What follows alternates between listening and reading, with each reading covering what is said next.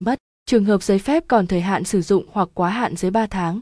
Khoản 2 điều 36 thông tư 12 2017 TT Bộ Giao thông Vận tải quy định, người có giấy phép lái xe bị mất cần chuẩn bị một bộ hồ sơ xin cấp lại giấy phép lái xe như sau.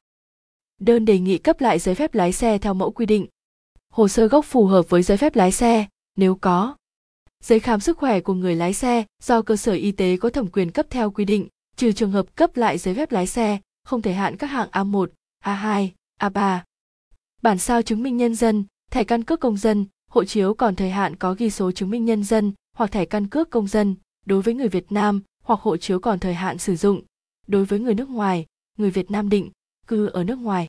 Sau thời gian 2 tháng kể từ ngày nộp đủ hồ sơ, chụp ảnh và nộp lệ phí theo quy định, nếu không phát hiện giấy phép lái xe đang bị các cơ quan có thẩm quyền thu giữ, xử lý, có tên trong hồ sơ của cơ quan quản lý sát hạch thì được cấp lại giấy phép lái xe.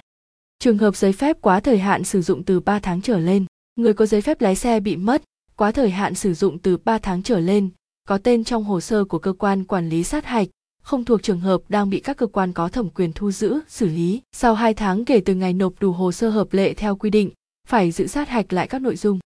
Quá hạn sử dụng từ 3 tháng đến dưới 1 năm, phải dự sát hạch lại lý thuyết.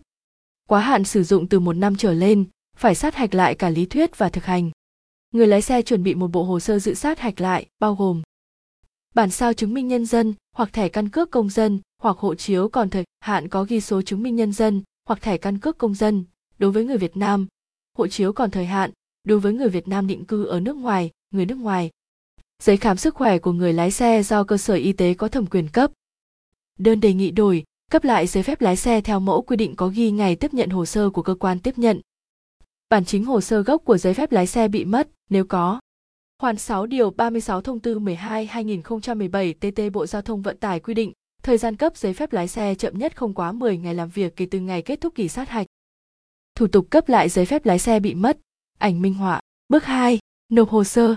Nộp hồ sơ xin cấp lại giấy phép lái xe bị mất tại bộ phận tiếp nhận và trả hồ sơ Tổng cục Đường bộ Việt Nam hoặc Sở Giao thông Vận tải. Người lái xe chụp ảnh trực tiếp và xuất trình bản chính các hồ sơ nêu trên để đối chiếu. Bước 3. Nộp lệ phí cấp lại giấy phép lái xe. Thông tư 188-2016 TT Ban tổ chức quy định cụ thể lệ phí cấp lại giấy phép lái xe bị mất như sau. Lệ phí cấp lại giấy phép lái xe 135.000 đồng mỗi lần. Phí sát hạch lái xe. Đối với thi sát hạch lái xe máy, hạng xe A1, A2, A3, A4, sát hạch lý thuyết 40.000 đồng mỗi lần, sát hạch thực hành 50.000 đồng mỗi lần.